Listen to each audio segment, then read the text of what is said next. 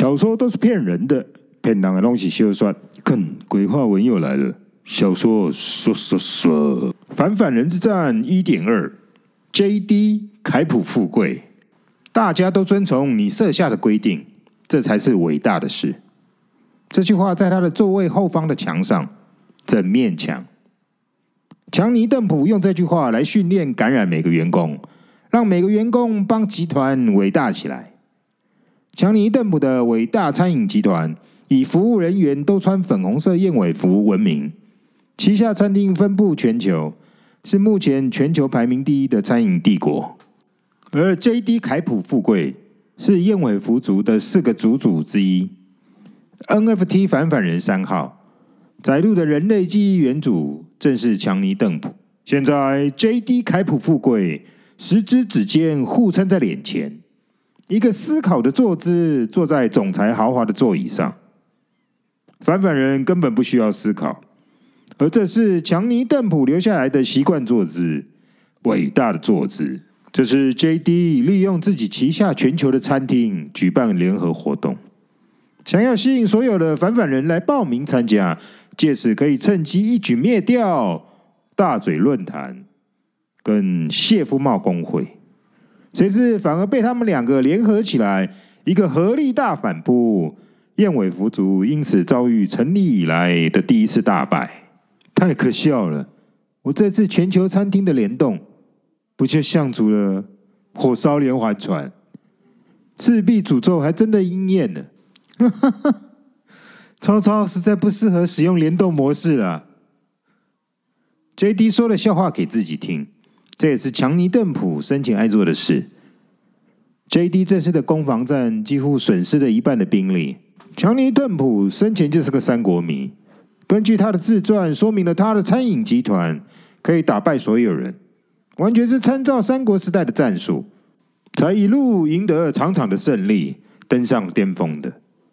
他自诩自己是曹操转世，他当初预约了三号反反人，希望死后可以继承他的记忆，这样他就有更多的时间可以用他的食物完整的控制地球，甚至控制火星。因此。他把强尼邓普的缩写 J.D. 放在前面，加上凯普富贵，这名字是用来纪念他的出生地富贵角。伟人都该纪念出生地的。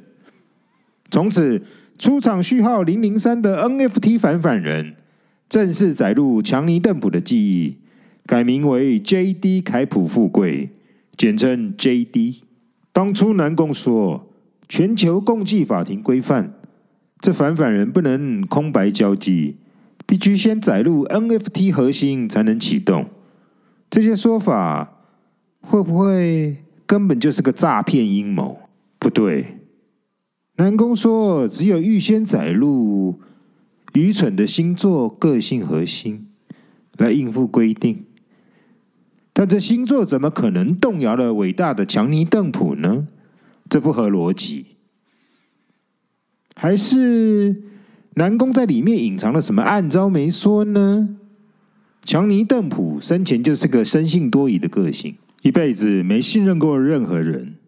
当初强尼邓普取得反反人预购权时，南宫博士有告知全球共济法庭全体通过的全球规范，反反人出场前必须强制预载全球共济法庭所提供的 NFT 思考核心。全球共济法庭认定，只要运用区块链的技术来载入类人类的思考核心，生化人就不可能有背叛人类的一天。南宫说，他为了这个毫无根据的强制规范感到愚蠢又无奈，于是随意挑了一个来应付共济法庭。挑到的这个 NFT 思考核心，全名是星座理论对话的大数据总成。AI 总共收集了三十年的讨论区内容。人类一向喜欢在网络上讨论个性、运势，而且用了各种不同理论方法，在归纳人的个性类别。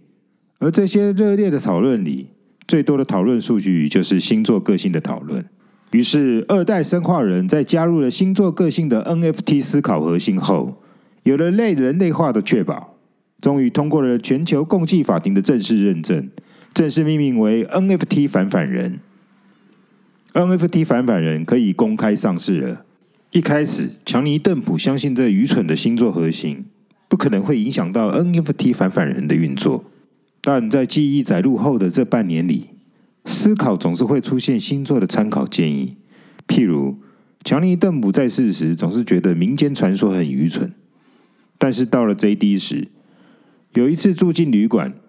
要开房门时，有个蠢事居然在这个时候上了脑袋。传说第一次住进旅馆房间，必须先敲房门，才不会被鬼压。在林可信其有的莫名助长下，牵引着 JD 的手去敲了房门。敲完门的当下，其实强尼邓普吓坏了。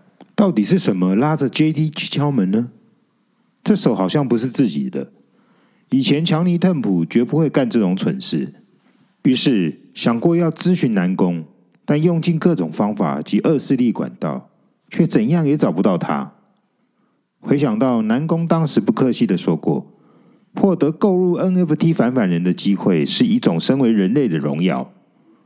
这并不是购入商品的买卖行为，因此不会有所谓的售后服务。但不需担心，所有的问题都将会在使用中获得解决。这不就是说买到以后别烦他的意思吗？强尼邓普当时对这南宫的强势很感冒，当场就想跟他输赢。不过一想到这产品的高萌毒气，而且不是有钱就可以买得到，光是这一点就让获得购买权的他什么都吞了，立刻装孙子膜拜，怎敢质疑？后来有次读到自主意识是会受到潜意识所指挥的相关理论后，开始怀疑。南宫御载这个星座核心，并不是随意乱载的。现在又想起南宫这句话，所有的问题都会在使用中获得解决。这不就是再明显不过的答案？只是身在 JD 身体里的强尼邓普，竟然感到背脊都凉了。NFT 星座核心确实是在帮 NFT 反反人制造潜意识。只有类人类的潜意识，才可以帮 NFT 反反人的思考反应与人类更类似。也就是说，星座核心才是反反人 JD 的潜意识，而后面载入的强尼邓普虽然是自主意识，但实际上完全被星座核心这个潜意识所指挥。原来有这么大一个局在里面，难怪全球共济法庭会同意南宫这么做。哎，不，不不不不不，我们完全被南宫这个北残给耍了。南宫本来就想要载入星座核心，装成被法庭强迫的，应该只是为了减少客户干扰而已。这够资格订购 NFT 反反人的客户原本就不多人，而且都是一些控制世界的富豪权贵。然而，如果这些权贵的记忆，在 NFT 反反人身上再获得永生，这岂不是大大的妨碍后面新人类的发展？太强了！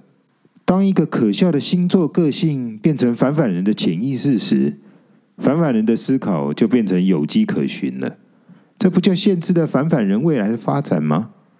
进而有效的降低这些权贵对未来的影响程度。嚯，这个南宫啊！只用了一个星座小招，就无声无息化解了人类未来的生存危机。JD 说到这儿，不断的点头。现在才知道中招了。强尼邓普用这句话在称许南宫。现在情况如何？有三个人走了进来：对感温、凯普三雕、古斯乱比。这三个生化人加上 JD。是组成燕尾服族的主要四个族主，他们自称为燕尾服四皇。我们几乎损失了一半的兵力。JD 轻描淡写的说：“啊，跟我们预推的结果差距这么大。”凯普三雕是 JD 的弟弟。JD 啊，一定有副案呐，我们不急。古斯乱比一向就爱唱反调。这句明明就是趁你病要你命的味道。来，三位请坐。JD 起身致意，喝点必得葱还是旺德福？P.S. 生化人用的电池优化液，相当于人类的益生菌饮料。JD 送出了选项，选项直接显示在三人的视线前。三人用意识选好了饮料后，直接无线传讯给外面的送餐服务生化人。门外走进来一个打着领结却没有头的服务生化人，这是初代生化人。当时不刻意做头的原因是为了不像人类，谁知竟然跳针的被当成了娱乐宠物，断头鬼服务生因而大畅销。鬼话文小说说说的太精彩了，我们下集见。